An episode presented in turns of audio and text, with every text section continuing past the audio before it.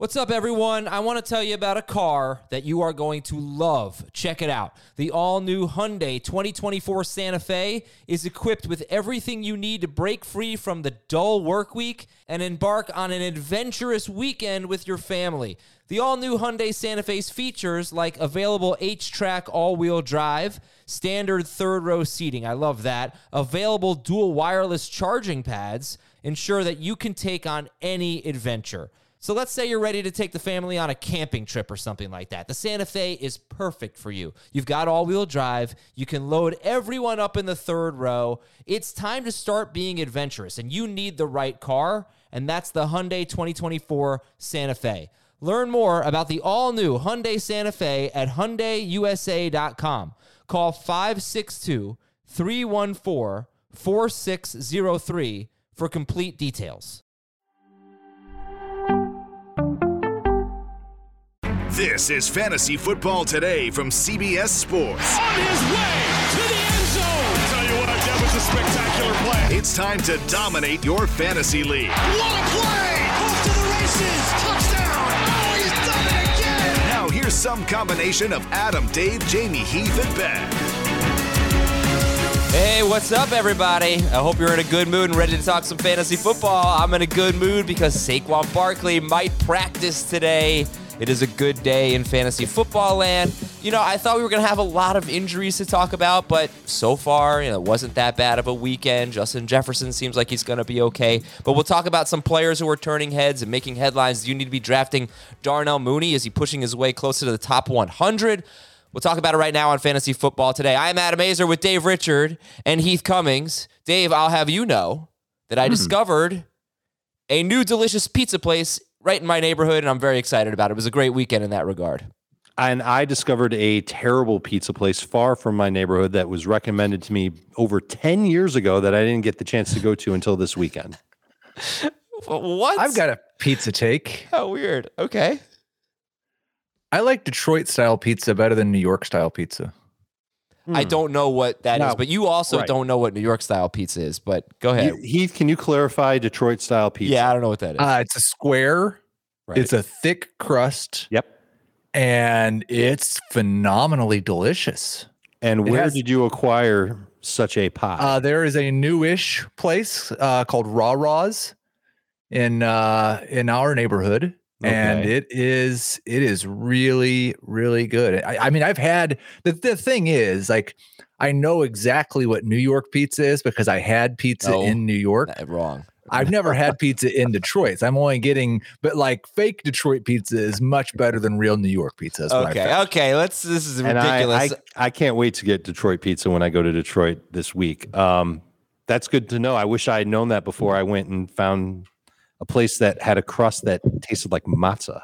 oh, that's never good. All right. So. No, the, the topping quality was good, but the crust was very matzah. If you ever go to New York, don't do what Heath did. Don't eat in Times Square. It's a tourist trap. There's bad pizza there. Now, uh, well, what made your pizza so good? let's talk about football. Let's talk about no, no, fantasy no, no. football Hold on, here. hold on. No, it was Your pizza. stop. Come on, What- Dave. You're come on. Uh, we need to talk about the important stuff right. too, Adam. I will promise you later. I will give you the full pizza review.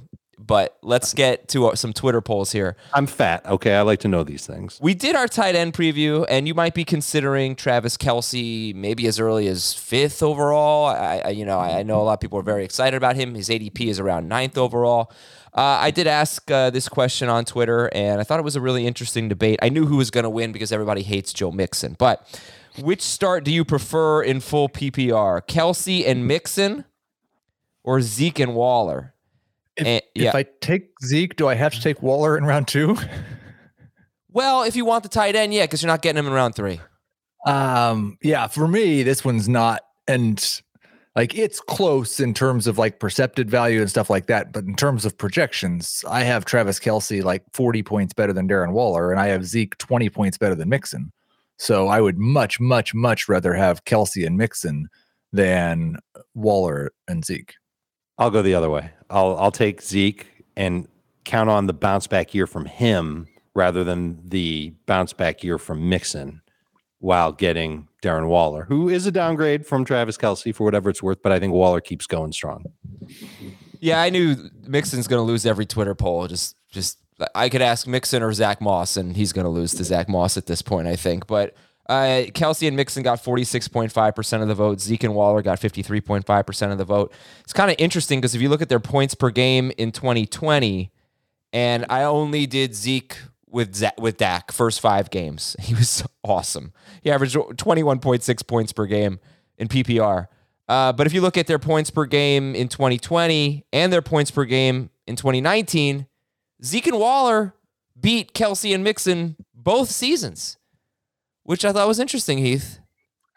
Well, yeah. Um, but and I really this frustrates me. I think that's why you do it.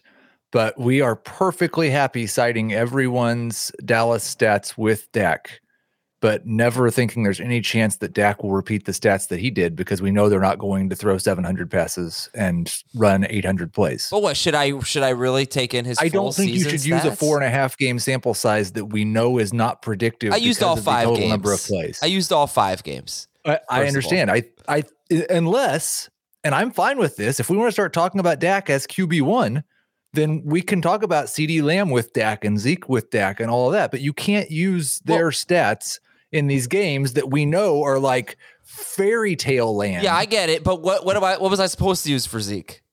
um, you could just uh, say Zeke in 2019, the last season when all of these guys played a full season under normal circumstances, Zeke and Waller were better. Okay, fine. That was part of it. That was half of the analysis. Okay, fine. That was the good half. All right. Um, all right. So some split there, and I think if you if you said Zeke and Waller, which fifty three point five percent of the voters did, that's a strike against taking Kelce as early as fifth overall because you almost certainly can get Waller with your second round pick. But And to be clear, I don't have Kelce fifth overall. I've got him seventh or eighth. Um, Okay. So, like, I would take Zeke over Kelce. I just wouldn't take Waller and run two why? um, because I think there's, I don't think Waller's going to be that close to Kelce. You think what do you think he's going to be in terms of the other players that you can get in the middle of round two? Like he was actually better per game than Justin Jefferson in full PPR last year. I'm pretty sure he was better per game than AJ Brown. Um, he had a lot more catches. I than would, those guys. I would rather have Calvin Ridley or Stefon Diggs or DeAndre Hopkins. but they're all. But okay, uh, yeah. But I feel like they're off the board. What are in the Okay, range? I would I'm rather have AJ about. Brown too because I think he's going to take a step forward. I would take Waller over Jefferson. All right. You guys are fun. All right, Dave, uh, we'll get you back in there in a second. Leave your mailbag questions in Apple Podcasts, um, and we'll answer it on Saturday's mailbag show. But here's the thing. So you've been a- a- uh, asking a lot of questions in Apple Podcasts and leaving us five star reviews, and I appreciate it. First of all, a couple things. One, we would really appreciate a review in addition to the question. We want people who haven't listened to the show to know what you like about the show, so they say, "Oh, I'm not just reading fantasy questions. I'm reading a nice review. I get the sense that this is a good fantasy show. So please, if you could leave a review, that would be great. Second, I'm more or less done with keeper questions only because we're getting so many questions now, and keeper questions only help one person. So let's try. Tweet them to me. What? Tweet them to me. Okay, yeah, tweet them. Right. We answer on Twitter. At Dave Richard. If you're watching on YouTube, you can see our Twitter handles. At Dave Richard, at Heath Cummings, SR, Heath Cummings Sr., at Adam Aizer, A-I-Z-E-R, at Jamey Eisenberg, J-A-M-E-Y, at C Towers, CBS. I think I got it all. Um, but yeah, please leave uh, non-keeper questions if you can. And that goes with the emailers as well, fantasyfootball at cbsi.com. Do you guys remember the Dream Team? The movie or the the real dream team that won the gold medal in the Olympics? The real one. Yeah, of course. Okay, great. Because Paramount Plus has an awesome documentary. So Magic, Yes. Jordan. Yes, yes, yes. I'm so glad you're bringing this up. Barkley, Bird, Malone, Ewing. The 1992 Dream Team changed the game of basketball forever. Dream Team Birth of the Modern Athlete is a new five part original series streaming exclusively on Paramount Plus. The documentary takes you deep into the greatest basketball team ever assembled with never before heard audio interviews from the players themselves. Hear from the team as they break down the greatest exhibition game ever Team Magic versus Team Jordan and how the uh-huh. torch was passed. You can watch Dream Team Birth of the Modern Athlete, a new five part series now streaming exclusively on Paramount Plus. That sounds good. It's awesome. Oh, you, you watched it? Yes. Oh, cool. That's great. All right, I'm into that. All right, let's do an email here. Conrad from the third largest city in Washington state. Um, yeah, I'm drawing a blank on that. Spokane? That was my guess of Spokane. Maybe, yeah, Okay. that would be a good call. I like how on the video Schrager pops in, Spokane yeah. pops right out. I just thought of a new team name. It's not fantasy football relevant. How about Jeremy Spokane? Oh gosh, No, come on, that's good. no, no. Subject line was why Heath. You know, How about got my attention. spoken like an idiot moron? There, that's better. Thank you. I listened to all your podcasts. Over the years, I've learned that my opinions are usually more similar to Heath's as far as uh, rankings go. I've been listening all off season on different rankings disputes, but while putting together my own rankings, I saw that Heath was much lower on Clyde Edwards Helaire. I view CEH as more of a second rounder, so I would like to hear the reason why Heath is low to justify me dropping him down my draft board. Well, Conrad, you should. I, I I appreciate the fact that you think like me, and and if you think like me, then you should always embrace those times when your rankings are different than everyone else's, because that's that's part of the fun of being us. Um, the reason that I am concerned about Clyde Edwards Helaire is because of his unusual rookie year when he was a 70% of the snap guy, 67% all of the first six games of the season, and then never again. I think he had one game over 60% in his last 10 games. The team brought in Le'Veon Bell. In the playoffs, they favored Darrel Williams on passing downs. And now in training camp, we're hearing about how good Jerick McKinnon is on passing downs, and we're hearing about Darrel Williams scoring goal line touchdowns. And I am just concerned. uh, If you remember Ben Gretch from a couple years ago, he liked to talk about the trap backs. The guys are going to get a bunch of carries, but they don't catch a bunch of passes, and they don't necessarily do a lot in short yardage.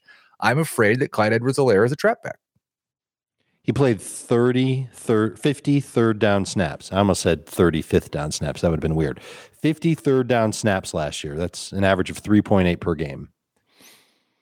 How does Now, he improve fairness- on that? How does he how does he get more when they've Yeah. got McKinnon and Williams there? So I'm I'm a little nervous. I'm not entirely sure that the goal line role is going to go to Darrel Williams, but I'm also not entirely sure that the goal line role is going to go to Edwards Helaire when Mahomes was dominating from inside the three yard line last year.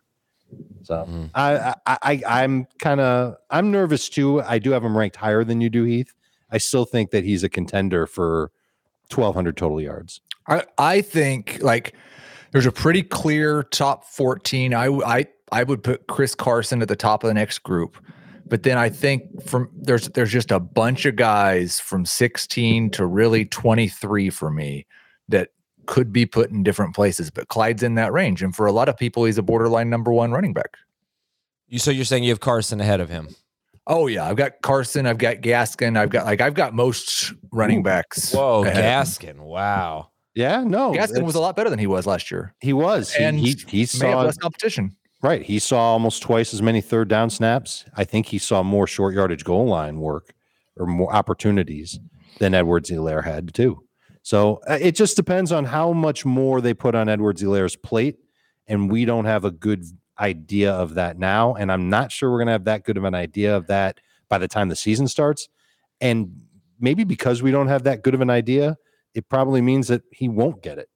I- so I would just say, like, and coach speak can get you in a lot of trouble, but we've got heard us in a lot of trouble with Edwards Helaire last Yes. year. we've heard Frank Reich come out and say we're going to treat Jonathan Taylor more like a feature back this year and just work other guys in around him. We heard Sean McVay before Cam Akers went down talking about how that he can be our workhorse running back.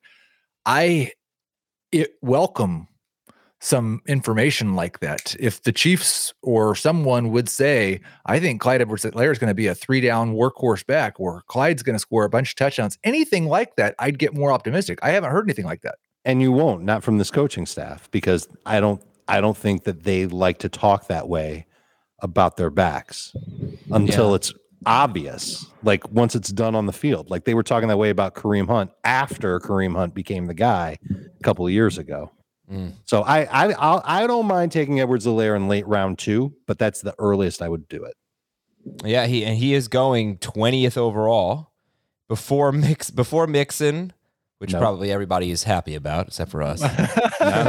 he does hate Joe Mixon. Dobbins, uh, way before Dobbins. I mean, there's a big drop. There's Mixon and and uh, Mixon and Edwards Helaire are back to back. They're almost the same exact ADP, and then eight more picks, seven more picks off the board before Dobbins, then Swift. Um, would you guys take David Montgomery because Tarik Cohen is still weeks away from coming back? They're saying Damien Williams has been working on passing downs. Right. Would you take David Montgomery or Clyde Edwards-Helaire?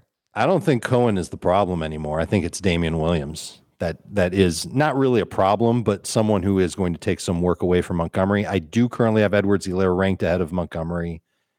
I could see myself changing that. I, I have Montgomery a round and a half ahead of Clyde. So yeah, You I'm just the, don't uh, want I'm anything to weird do with. Edwards Helaire, and I get it. I totally get it. Well, uh, uncertainty. I uh, I look forward to the running back preview because Jamie is I think the highest on Edwards Helaire, optimistic about him. So we'll get a different viewpoint there, and that will be tomorrow's episode. Thank you for the email, Conrad. Let's do the news and notes. So Saquon Barkley could come off the pup list as early as today, Monday, and start practicing. And I'm not going to ask you to rank him right now. Let's see how things go. But Has, have we had a podcast since the Saquon Barkley might not play until week three? no. We had So like we're both reacting to Saquon Barkley maybe missing the first two weeks and Saquon Barkley coming off the pup. Why would he miss the first two weeks? Hey, That was the report that they are not rushing anything, and he will- Ian Rapoport said somewhere between week one and Yeah. week three. uh, They, he said it could be as late as week three, but they're not ruling out him coming back sooner. This is obviously good news. So bad news report and a good news turn of events. Uh, I, I'm a little more encouraged with Saquon now. I'm glad he's off the pup. Okay, so he's his ADP is 12th right now. How's that? I I'm comfortable taking him at 12. I am not Mix it or Barkley? Mixon. Mixon. Wow. Okay. I, I want to just do a Twitter poll right now. I think The Barkley's rest of gonna get- America. will- I I did a Twitter poll with Mixon, Barkley, and Jonathan Taylor, and I think Mixon got like four votes. uh, Who got the most? Taylor. I think it was Barkley actually. Actually, I've noticed that people are much higher on Barkley than than we are. They're they're not as concerned. Right. They're not as concerned as we are. I might even do a Twitter poll. I'm not going to waste my time. All right. Justin Jefferson has a sprained AC joint shoulder injury. He's wide receiver seven in ADP. Have you guys moved Justin Jefferson down at all? I have not. I I'd like to learn if he's going to wear a harness to help protect his shoulder for this season.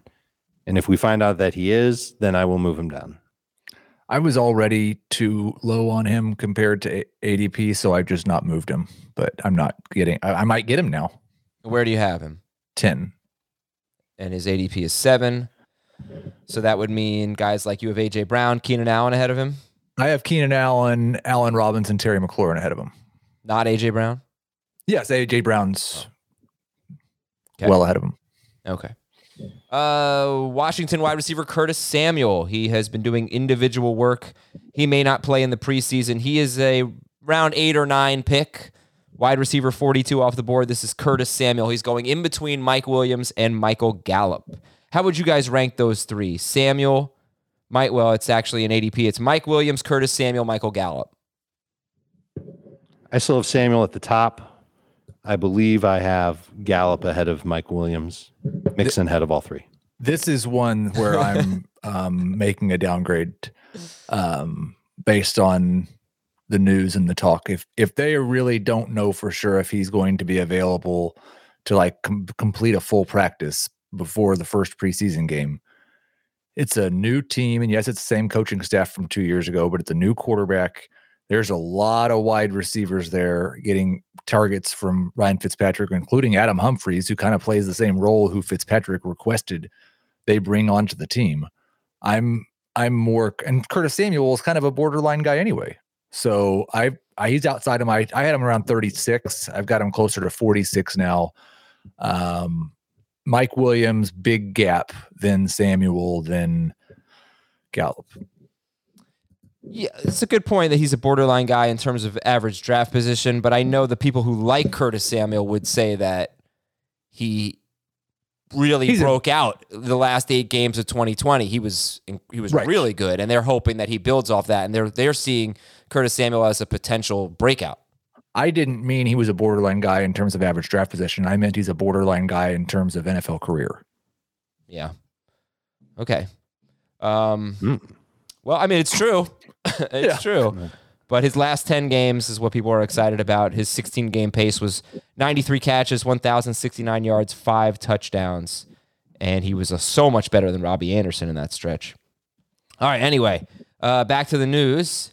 DJ Chark, finger surgery. He's going to be out hopefully the, back in week one. They're optimistic that Chark will be back in week one. So now, Dave, is Laviska Shenault the best Jaguars wide receiver to draft because Chark, as of yesterday, was still the first one off the board? I think I'd rather wait for Shenault at his ADP and Jones at his ADP, Marvin Jones at his ADP, than take Chark at this point. I still, I, I'm, I'm, I'm getting. It's not. I still, I'm getting a growing sense that this is going to be a spread it around type of an offense where there won't be one lead receiver. I think you're going to see those three receivers chop it up with their tight ends, with their H back, their 35 year old H back, with Travis Etienne. I, I I don't know if there's a guy on this team that gets hundred targets this year. So taking Chark in that round seven eight range, I think is reachy. I'm going to wait on him, and I'm I may pull him third on that list. I might just move him so far down that I just don't draft him in any leagues. Yeah, I updated projections a little bit because I think again, new coaching staff, new quarterback. Um, I still have Chark projected to leave the team in targets, but I actually have them back to back to back now. Jones, Chark, Shenault. Back to back to back in your rankings. Yes, in terms of my projections. Oh, Um, okay. All just between I think 37, 38, 39. Um, yeah, I I would just take all of them ahead of Curtis Samuel. Oh, head of Curtis Samuel. Okay, well, hold on. I just want to follow up with this, Dave, because you said you'd rather take uh, Shenault and Jones at their ADPs, but I wonder, especially with Shenault, if this is going to lead to a rise in his, in his average draft position. It might. It absolutely might, and especially after this week, if he puts up some nice film in the preseason, then it absolutely will move up his ADP. So, um, fluid situation. Let's see what happens with Shenault. I think it might make Jones one of the better bargains on draft day. Heath, my question to you is what what are the project what's what what are the target projections that you have for these guys in Jacksonville? Um, I think it's probably higher. I think I have them all over 100 targets. So I'm I'm a but I'm just trying to pull it up right here. Yeah, so I've got uh 124 for Chark, 118 for Shenault, 118 for Marvin Jones, 71 for E Etienne. Yeah, I'm I'm done taking any of these receivers in round seven for now. Yeah, well, you I don't think you have with to. round eight is is where I I think I'd probably be the most okay taking Shenault just because he's the healthiest guy that's got some good PPR value. But I, I don't know which ADP we're looking at and which one we're using to figure out Marvin Jones. But after pick 100, I'm in. Would you take Laviska Shenault or DeVonta Smith? Still Smith. Uh Shenault. Okay. Was that always the case, or is that the injury? That's the injury. All right. Speaking of injured wide receivers, Kenny Golladay out two to three weeks, hopefully with a hamstring injury. Did we talk? I don't think we talked about this, did we? It was in the midst of our quarterback and tight end preview. Well, we'll talk about it anyway. Uh, I haven't read maybe a single good thing about the Giants' offense uh, so far in training camp. It seems pretty bad. And Golladay out now. Uh, Shepard apparently is having a good camp you know, Golladay seems to be falling a bit in the ADP since August 1st. He is now behind. I know he's behind, or he, well, this says he's tied with Beckham. I think he's he's probably going behind Beckham, which seems a little weird, but 66th overall. So that's a round six pick for Kenny Golladay. Are you guys still okay with him in round six? I've got him 73rd overall in my PPR rankings. That's technically early round. So Sounds like we lost Dave's Mike. Yeah. Um, but I agree with Dave. End of round six, early round seven, that's a good place Yeah. for um, that's a good place for Golladay. And there's upside from there. It's just you can't have any sort of faith in him. I would take him ahead of all of the Jacksonville wide receivers. I'd take him ahead of most of the guys we've talked about today, but he's not. I'm not sure he's going to be in my top 30 when I update rankings at the end of this week. Dave, I'm not sure if you can hear us, but we lost your microphone. Can you hear me now? Yes, I can hear you now. There you go. You're back. Okay. All right. Sorry if we cut you off there. That was the reason why. Um, Hunter Henry hurt his shoulder in practice on Sunday. It's not believed to be serious, but this is pretty recent news, so we'll react to it maybe later in the week. And then some contract stuff. Miami restructured Xavier Howard's contract, their star cornerback, so that's good. Michael Gallup is not going to go. Is not going to get a contract extension before the season starts. So this will be his walk year. Basically, he'll be a free agent in 2022. That's Michael Gallup. They also, I think, don't owe uh, any money to Amari Cooper beginning in 2022. So Dallas's wide receiving unit could look a little bit different next year. Uh, the Colts gave Darius Leonard, star linebacker, a five year extension, nearly $100 million. The Bills gave Josh Allen a pretty big extension, decent, I would say, $258 million in six years, 150 million guaranteed. Just $43 million a year. It's okay. Trey Really Lance is being prepped to play situationally this year. You thinking that's like a Taysom Hill kind of deal? Who's this, Trey Lance? Yeah. Yeah, I think that's maybe where he starts this season. And that was kind of the hunch that we had all along was that he would play just a little bit from from week to week early on and then eventually take over. So almost like what we saw with Jalen Hurts last year, but I bet his timeline will be faster than Jalen Hurts' timeline. I was trying to remember how much did Lamar play his rookie year? He Like, it was played a little bit. Yeah, it was. Six to probably in the neighborhood of five snaps a game. Excuse me, until he got in there to, Right, to replace him, and then he was every snap. Uh, I thought that this report about Michael Thomas ignoring phone calls from the coaches and the training staff during the offseason was pretty interesting. What do you guys make of this, Michael Well, Thomas? almost as interesting as his tweet today. oh, I didn't see it. Uh, I think. I, I do you have the exact tweet, Dave? Because it's. I don't want to misquote Michael Thomas. Schrager, but let's go get that basically- He'll come after you if you do. I'll get it. I'll pull it up. I don't, Uh, also- basically, something to the effect of they try to ruin your reputation when you've saved theirs by not telling everything. No. You know, I'll tell you someone I'm afraid of. there it is. Oh, there we go. I I, I did pretty well. They tried. I to love the Comic Sans. okay, let's read it. They tried to damage your reputation. You saved theirs by not telling your side of the story. All right. Yeah, So, it's not. Who I mean, knows? does this affect fantasy football at all? I think that there's some frustration building between Sean Payton and Michael Thomas over the timeline of, of the surgery. What? I'm sorry. What? Nothing. Oh, Nothing. I I I concur. I also think there's some frustration building between Michael Thomas and Sean Payton. yeah. I- He's obviously. I mean, it just maybe it means he's not going to rush to get back. You know? It, it might might mean he's not on the Saints for a whole lot longer either. Yeah. This season, I would imagine. Yeah. But Okay. uh, what a mess. I just wanted to say that I'm really glad that I don't cover the NBA because I am so afraid of talking about Kevin Durant. If you say anything bad about Kevin Durant, like he is coming after you. That guy does not like to be slandered. Okay. So I love you, Kevin Durant. I'm glad that we live in the same state now. We're like friends now. Love you, KD. All right, some players who are making. Oh, do you want to? Did you make anything about Darren Waller and Julio Jones having missed some practices? Is this a story? I wouldn't worry about Waller. Uh, Julio, I think we have to wait and see. Obviously, he's an older receiver. We know that he's dealt with injuries in the past. I, I downgraded Julio just a little bit. He's still in my top 15, but I put him behind the Rams and Tyler Lockett. Oh, wow. Okay. Tyler Lockett. Yeah. Well, That's a I good know. fight. Yeah, yeah. Nobody else ranks in there.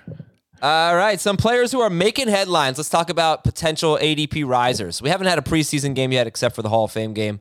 And I don't really know how much we're going to get out of preseason. It just seems like when I was a boy, starters played a lot in the preseason, especially that third preseason game. And now you just don't really see it as much. But hopefully, we get something to build off of, uh, some some information to use at There, least. Th- there have been a couple of coaches, Sean Payton, Vic Fangio, who have come out and said that they're going to treat the third preseason game like the third preseason game, meaning because it's two weeks away from when there's actual NFL action, they're going to play their starters into the second half. Well, did they wait? Hold on. Did they say they're going to play their starters into the second half? Because I feel like coaches are treating that third preseason game differently now than they used to. You know, used to be able to kind of bank, as I remember it anyway, bank on starters playing into the third quarter. But I don't know that you do anymore. if they were going to do that, if a coach was going to play their starters into the third quarter, then that that's the game they would do it in is the third preseason game. In the fourth preseason game, none of the starters play. Right. Half of the second teamers play. It's usually the the back end of the roster, so they make good decisions on cut down day. But that game seems to be gone. I don't think the coaches are going to use any of the preseason games just for the back end of the roster anymore. And I think Ron Rivera said that uh, this week they will be playing their starters in their first preseason game. So I think like we'll have some coaches that, especially probably that have a lot of turnover, that we will see some of that.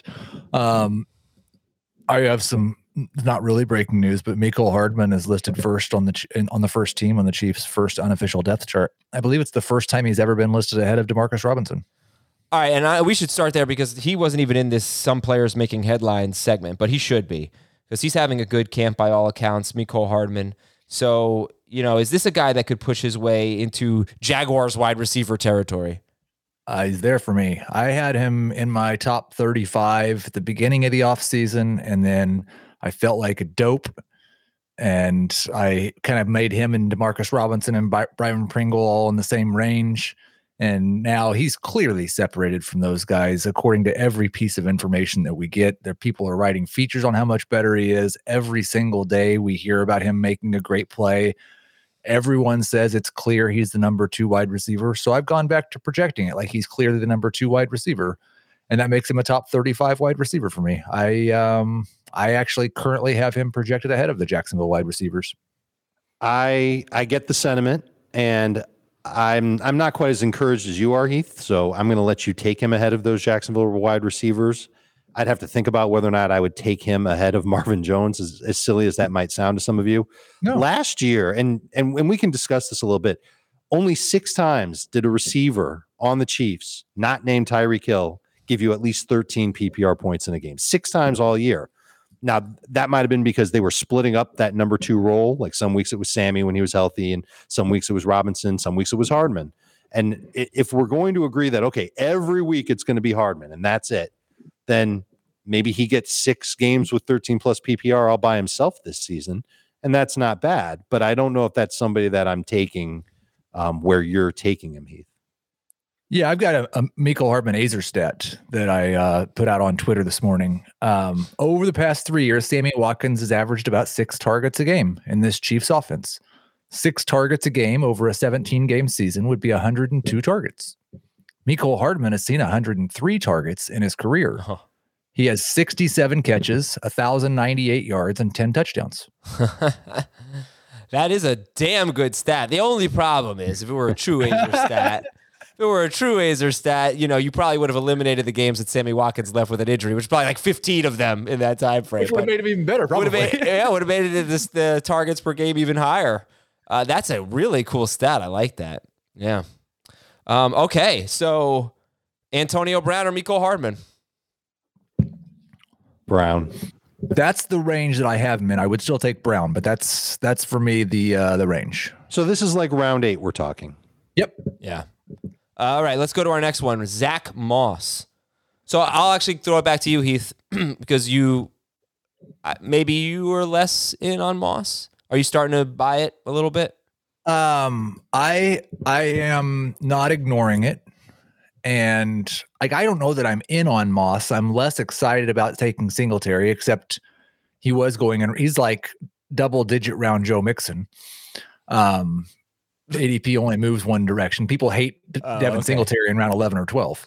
Okay. Yeah. Um, I'm okay with Moss in the drafts where he's there n- round nine or later. I don't Oh. really like. I saw somebody talking about Myles Gaskin versus Zach Moss the other day, and I've seen Ugh. Trey Sermon versus Zach Moss. I guess that's maybe a little better, but No. it kind of goes back to the thing like the difference for me between Sermon and Moss is that if Trey Sermon gets 15 touches a game, he's probably a top 20 running back. If Zach Moss gets 15 touches a game, the 13 of them are probably carries between the 20s. hmm hmm Well, would you? Okay, so then let's not go that high. How about Damien Harris? Harris. I'd rather have Harris. How about Ronald Jones? That- hey, come on. That was my question. Ronald Jones. Okay, and Dave. Dave is going to tell you something about Zach Moss uh, that sounds like he's playing the game Operation. Um, but about why Zach Moss might be a little overrated. But yes, Ronald Jones or Zach Moss. I'm taking Jones. Yeah, I, I'm not sure. That's I. I'm just made a- an adjustment to Moss, but I. It's probably Jones. I mean, just look at how this run game has operated the last two seasons. It's been mediocrity among running backs. They're not getting a lot of work. I think they ran the ball the sixth, fifth, or sixth fewest time times of all uh, team RBs last year. This is this is a Josh Allen centric offense. Everybody that's watched the Bills knows that, and Allen is the one that cleans up when it comes to red zone touchdowns on the ground. That could change, though. It really could change. But give the operation. why- how does that change? because, they've they had their get Zach Moss opportunities. They've had their opportunities. Frank Gore two years ago, Zach Moss last year. They just didn't do well with them. If it- you know, look, it's not like Allen's going to completely go away near the goal line, but you are talking about potentially the number one offense. They could lead the NFL in scoring. I think we probably all would put them in the top five if we were naming our five favorite offenses. Mm-hmm. So there's you know there's touchdowns to go around. If he's going to be I don't. I don't know who gets the passing downs. That's the thing. I, I- I mean, I made the case that Moss was really. You know who gets the passing downs? Josh Allen gets the passing downs. No, I mean, someone's gonna. Devin Singletary had a decent amount of catches last year. I, I'm saying if Zach Moss can get 35 catches and be the primary running back, then I think he's a round seven pick. He he needs, and then this is a thing that I don't think is very likely for either of them, and why I'm just taking the one that goes in round twelve. I think both of them need the other one to go away to be a round seven pick, because I don't think there's a big like. I don't think you're going to see a situation where Zach Moss or Devin Singletary is getting 70% of the running back touches if the other one's there on the team. Oh, I don't agree with that. I mean, I really feel like Moss has that opportunity. I don't think Singletary does. I don't agree with it either for a different reason. I think if one of them goes missing, I think Matt Breida gets in there and get some more opportunities, and they keep going with a two-headed backfield that doesn't get enough work. This is a backfield I'm avoiding. But you just, Adam, You, you take think Zach Moss in round seven, round eight. I'm avoiding that? all all these guys. it seems like there's like there's there is something about Zach Moss that you really like. I think that the Bills like him more than Singletary. I think that they showed their hand down the stretch last season and in the playoffs before he got injured in the one game. it- it- he like a half of a game. Yeah, but he was completely dominating the carries in their most important game of the year and the catches. so I think they like him. And then every report, well, there was one report about how Singletary was good, I, but it, uh, he's dominated the reports. And that's all I've got to go on. I don't love to do that, but he is getting the buzz. So I just sort of feel like they want to go with Zach Moss. I'm getting a hunch. I, it's obviously could be wrong. It's not based on all that much, but that's it. And uh, the only problem is the injuries, Dave. Uh, not the only problem, but one of the problems is the injuries. So go ahead. You can re- read to me, list. it's the biggest problem of all. So this is a list of injuries that Zach Moss has accrued since 2018. Here we go: ankle, knee, shoulder, hamstring. Hamstring was in February of Wait, 2020. By the way, I just counted Neck, on my fingers. August of 2020. Toe, September slash October 2020. Ankle, January 2021. That required tightrope surgery. I keep think he's going to a new injury. He's giving dates. I can't even count. That was pretty bad. All right, so that's a lot It's of seven injuries. injuries, Seven, seven injuries. I had eight, but I was I was off. Okay, let's go to our next player making some headlines. Chicago wide receiver Darnell Mooney, who had 631 yards on 98 targets. And his aDOT, you know, I, I thought he was a deep guy. His aDOT went way down late in the season. I mean, his it was like over eight only once, I think. Uh, this is a Bears team that has not had a number two receiver at any position, tight end, wide receiver, running back, with more than 821 yards since 2014. This has not been the type of team that you want to take two wide receivers on. But could that change this year? Is anybody excited about drafting Darnell Mooney? Yeah. It, yeah, I'm interested if we're talking late round 10, early round 11. And let me see the wide receivers going in that range. Like, let's start there with Mooney. All right, so we'll go 120th overall. Is am I on the running backs list because Gus Edwards and Latavius Murray are not wide receivers? All right, 120th overall. Would be Mecole Hardman. Well, that probably will rise. Um, Elijah Jets guys: Elijah Moore, Corey Davis, DeVante Parker, Russell Gage, Marvin Jones. Oh, and then the guy that I think should be a big riser, Henry Ruggs, 133rd overall. Would you rather have Ruggs or Mooney? The only I've name got you Mooney said, one spot ahead of Ruggs. yeah, the only names you said that I would rather have than Mooney were Hardman and Marvin Jones. I would take him over all the rest of those guys. Over Moore, uh, over the two Jets wide receivers, over Parker, over Russell Gage. See, I don't get that. I mean, why would I take a second Bears receiver? When you could have the number one Jets receiver. No, when I Well, could have the, number, one two. Jets receiver might end up being a really good receiver. In yeah, PPR. Darnell Mooney was a fifth round pick. Elijah Moore was a much better prospect. When I could have Russell Gage in the in the Falcons offense, when I could have Henry Ruggs, who was the first wide receiver selected last year, and John Brown is is on the second team right now. Um, I don't know. I this is not the kind of guy that usually breaks out, just from a opportunity standpoint. No, but you, said it late in the season at two games in November, a game in January. He had nine plus targets in three of those. And he's got a chance to see a little bit of a target boost just overall. I'm not saying he's going to get nine targets every game, but he had 98 on the season. That's 16 games. He's better at math than I am, but I think that's going to fall in right around six targets per game. He could end up getting six and a half to seven targets per game. I will like him better when Justin Fields takes over because then those those uh, improv- improvisational plays could help out Darnell Mooney on deeper throws from Fields when he's escaping pressure in the pocket. And I think he's going to continue to see full time snaps in this offense. I, I don't I, I don't mind drafting him and putting him on my bench and hoping that he becomes a number three receiver for my fantasy team. But I don't see a ceiling of top twenty. Yeah, I think this. I mean, I don't know. I don't know exactly what the ceiling is. I don't. The whole the Bears have done this since 2014 thing doesn't move me quite as much just because I don't. I think they've already, if Andy Dalton plays 16 games, have probably the best quarterback they've had since 2014. I think Justin Fields is going to be better than him. Bro, Andy Dalton was bad last year. He's he's not a, in his prime anymore.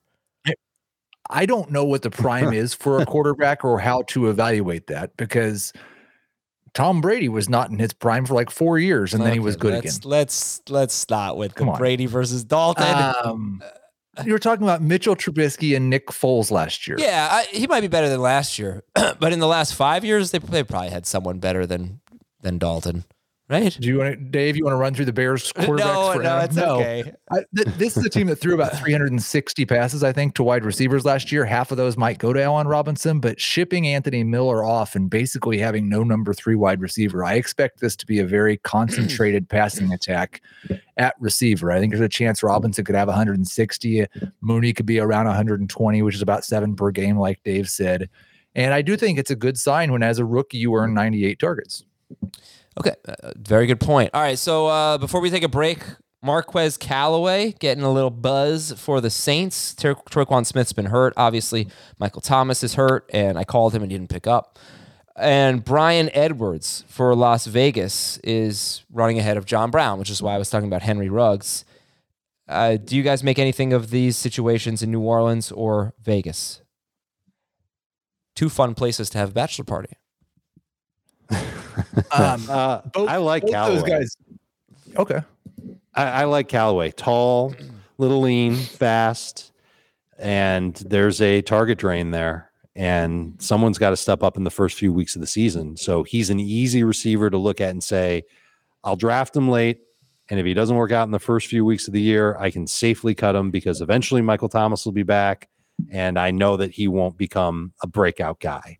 So that's how I feel about him. I think you could probably say the same thing about Edwards and draft Edwards around later because he's he's got an injury history.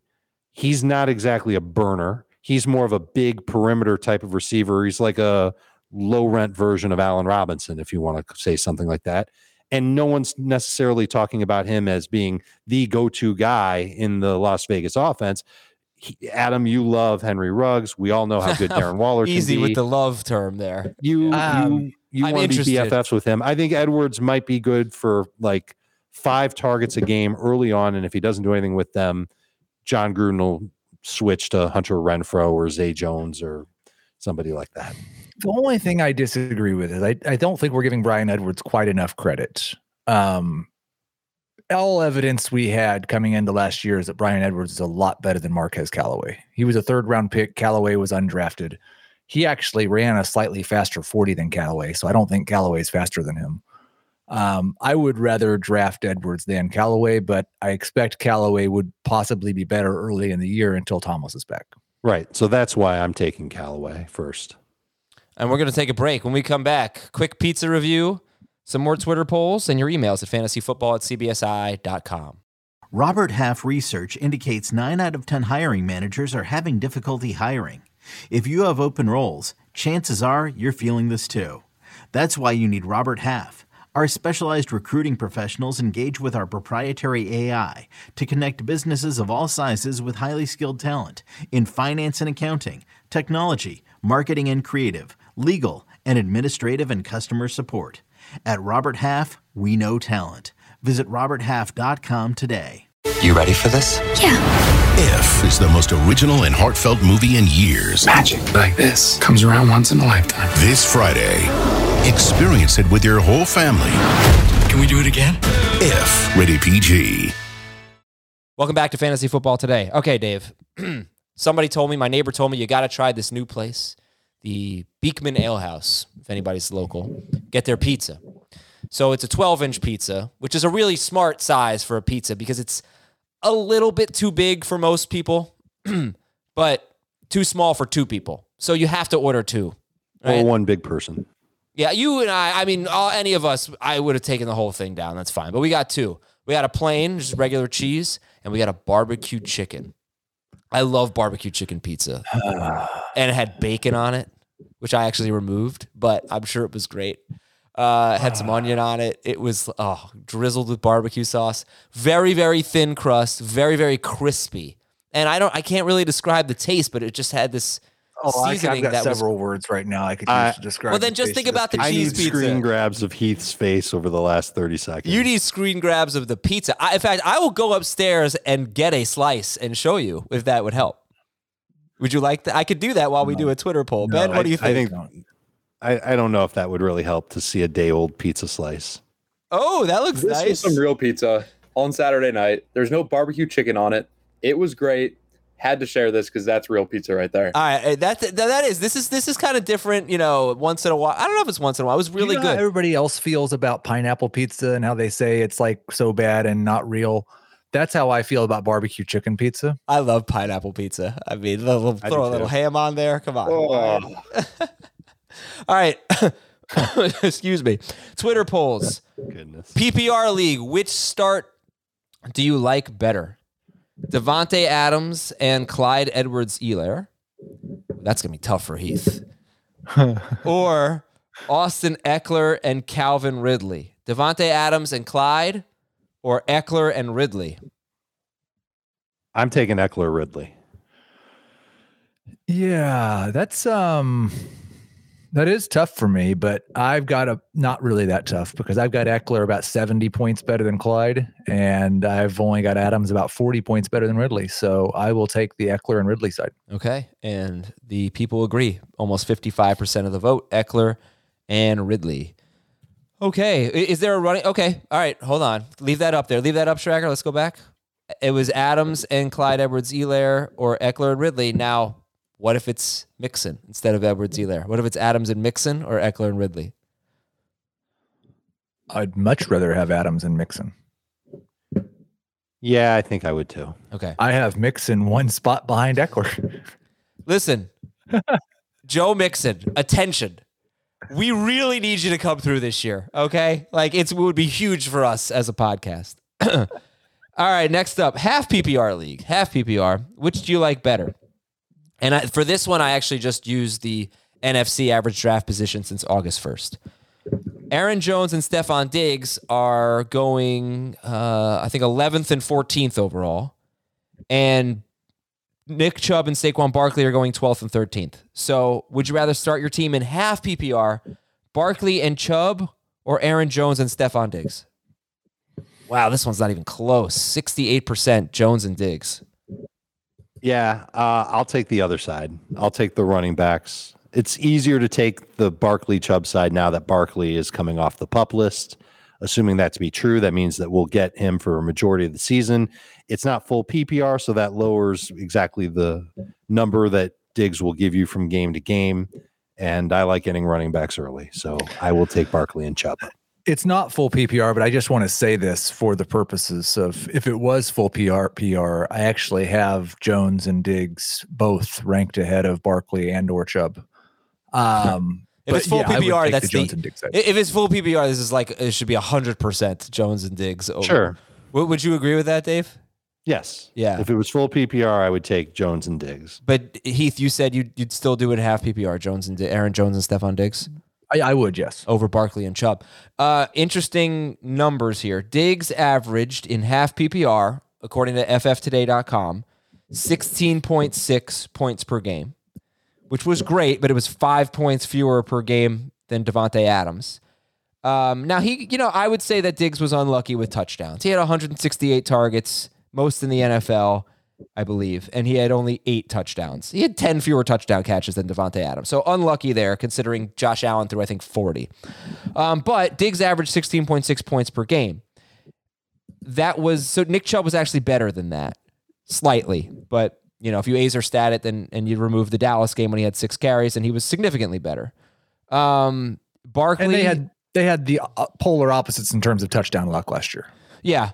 Barkley in his rookie year and his second year, he averaged more points than Diggs averaged last year uh, in half PPR. In fact, he was a lot better in his rookie year. So, you know, just those numbers really made me favor running backs at that spot in half PPR. Yep. Um, you know, people ask, do you go with your PPR strategies and rankings or your non PPR if, if you're playing in a half PPR league? And I think a lot of times our answer is PPR, but I've always kind of le- leaned more toward running back over wide receiver. And, and this is an example why. I I think you should. It's just that often the decisions that we're making are running in half PPR are running back 10 against wide receiver 2. Like it's Yeah. a big it's it's not it's not that anybody's saying wide receiver 2 is better than running back 2. No, but but I'm saying that Nick Chubb, I would take over Diggs. And I wouldn't take him over Hill, but I would take him over I wide think receiver It just three. depends on how much of what happened last year you think is in like if if D- Chubb and Diggs score at the same rate they did last year, then that would be a good decision. If Chubb scores at the rate he did the year before, that would be a bad decision. No, because he he averaged more points than Diggs. Oh wait, did he? He Well, averaged certainly not certainly not in the games Kareem Hunt. No, played. he averaged 15.2 points per game in 2019 uh, with eight touchdowns, which is how many. Okay, all right. So good context. They both scored eight touchdowns. Chubb did in 2019, Diggs did in 2020. And when they scored eight touchdowns, Diggs crushed Chubb. 16.6 points per game to 15.2 points per game. And that was with Chubb getting 36 catches, which were pretty much all before Kareem Hunt came. So I guess that's a good point. If they score the same amount of touchdowns, maybe Diggs does win in half PPR. Okay, fair point. Dave, who would you go with, Diggs or Chubb? In half PPR, I would go with Chubb. And you would go with Diggs. Full right? PPR, I think I would go with Chubb too, just because I'm hoarding running backs this year. But it's a lot closer in full PPR. Like I wouldn't fault you if you took Diggs ahead of him. All right, let's do emails. Here we go. From Sal from the Electric City, which is apparently Scranton, Pennsylvania. Uh, my question is about two receiver leagues with a flex. You on Friday's podcast, you discussed prioritizing tight end in two receiver leagues, not necessarily three receiver leagues. And I think you guys, Jamey and Dave, talked about that on the tight end mm-hmm. preview. Shouldn't Right. the same apply for the mobile quarterbacks? I think he probably means like the top five or six quarterbacks as well. Is it as simple as just drafting best player available and or filling your starting roster spots if it's just a two receiver league instead of three receiver leagues?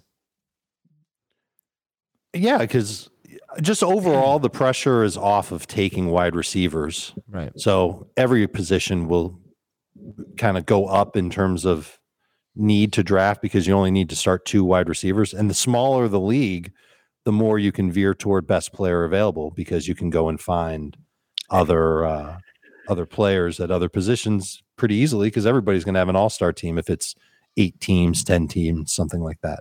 And, and I will like I don't think anybody else necessarily agrees with this, but it's never stopped me yet. Um, I also think in non PPR quarterbacks are more valuable Yeah, because why? Because they make up a more because percentage of your the points. elite wide receivers and the pass catching running backs are closer Valued. in value than they are when the catches count. The catches help make those elite wide receivers worth more. Right. Right. They You lose wait a little value in longer to take those PPR, and quarterbacks. quarterbacks won't lose any value. Right. And that's why I took in the draft that we did last Tuesday, I took Mahomes with the 25th pick. I, I don't think I'd do that in full PPR. Um, that was a non PPR draft. Okay. Uh, from Jim. Maybe I missed it. By the way, Heath, do you have more of a mustache, like a true mustache now than typically you do? No, I just um I think the sun's hitting on my face a little bit. I haven't shaved yet this morning. And the microphone covers your chin. So all I see Yeah, is we, the we don't get to see that soul patch. Yeah, there. okay. Yeah. Okay. It's almost mind. shaped in a heart. Look at you. There it is. Oh, there you go. Mustache man. Okay, uh, from Jim. Maybe I missed it, but have you guys discussed the extra game week and how it will impact the fantasy playoffs? Are you keeping the playoffs weeks 14 through 16, adjusting them to 15 through 17? What are you doing with the extra week? I'm extending the regular season of fantasy one more week. So now you should play 14 weeks. Your playoffs start in week 15. They'll end in week 17. And then week 18, you can do whatever you want with it. Have a toilet bowl for your league or a battle royal or absolutely nothing. But I think the the league's decision to go to 17 games for every team means that fantasy managers get one extra game every year too. Okay, from Jared. In leagues with a second flex spot in the starting lineup, does that change how you approach your drafts? No, not not very much. Um, I think in in full PPR, you should view a second flex spot as bumping the wide receivers up a little bit, and in non PPR, you should view it as bumping the running backs up a little bit. Because in full PPR, a flex should most generally be a receiver, and vice versa in none. And I think, okay, we got to clarify. Are we talking about a three receiver league with two flexes? That's a lot of, you know, a lot, Receivers. it's a lot Yeah. of talent. And, and, uh, and to me, I don't value tight ends as much in leagues that have more starters, except for the top three. Uh, I don't. Do you guys agree with that? Every flex you add reduces the value of every other position. Yeah, and since tight ends are kind of low scoring, again, I'm not talking about the big three, but and may, maybe not some of the others, but in general, like I, I just I'm not taking Noah Fant uh, or I'm not taking Dallas Goedert. I like Fant, but you know, I just I don't care. I'd rather just use a tight end like Oh. in my last pick. It, wouldn't it be relative? You would take Dallas Goedert if it was at the right spot in the draft. Yeah, but- ten and he's still there. I'm sure you'd take him, and I'm sure you'd consider him for one of those two flex spots, Oh. um, if No. need be. I'm sure he wouldn't be your first choice. Right. If, if Dallas Goedert's one of my flexes, I feel like I've gone wrong. Well, you don't you don't plan on him being one of your flexes. You, you'll draft him as a round ten pick, as depth and a quality player for your team. This is an imaginary world where he's going in round ten. Well, no, in a, in a league with two That's what you're doing with players that you're taking in round ten anyway. in a league with two flexes, he probably could go. Maybe you know he he could go in round ten. I think people are going to race to fill their second flex spot before they take their tight end if they didn't if they didn't really invest in tight end. I think they'd be open to doing that. I don't know if it's a definite thing. All right. uh, Well, you know, I'm just curious about Goedert's real value because I think we've seen his ADP for so long with people just assuming that Zach Ertz was going to be gone, and lo and behold, he isn't. So I'd like to see more drafts before we uh, really figure out where Goedert's going. And we still don't know for sure that he won't be. It- true, true.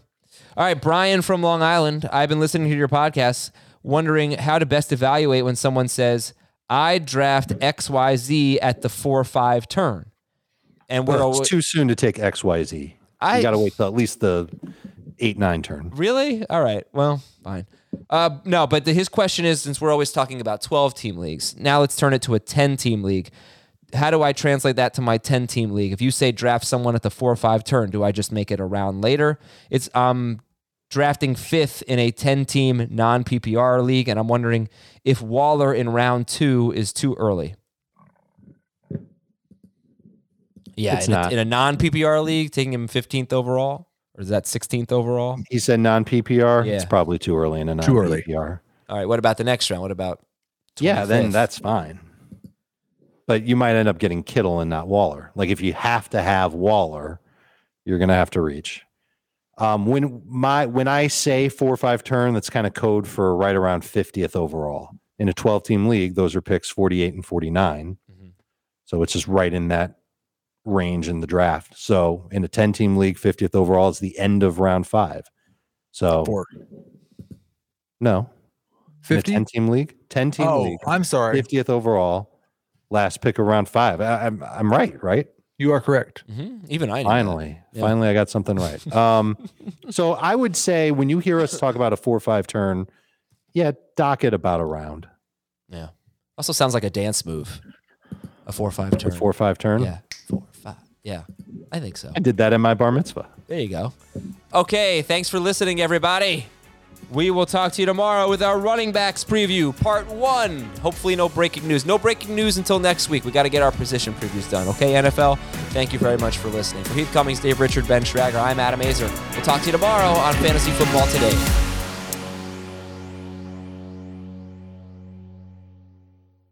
You can now relive the best moments of the UEFA Champions League 24 7. The UEFA Champions League channel is a new 24 hour streaming channel serving non-stop goals, highlights, and full match replays from the world's most prestigious club competition. Reminisce on your favorite moments, legendary players, and brilliant goals with the UEFA Champions League channel, streaming around the clock on Pluto TV and the CBS Sports app.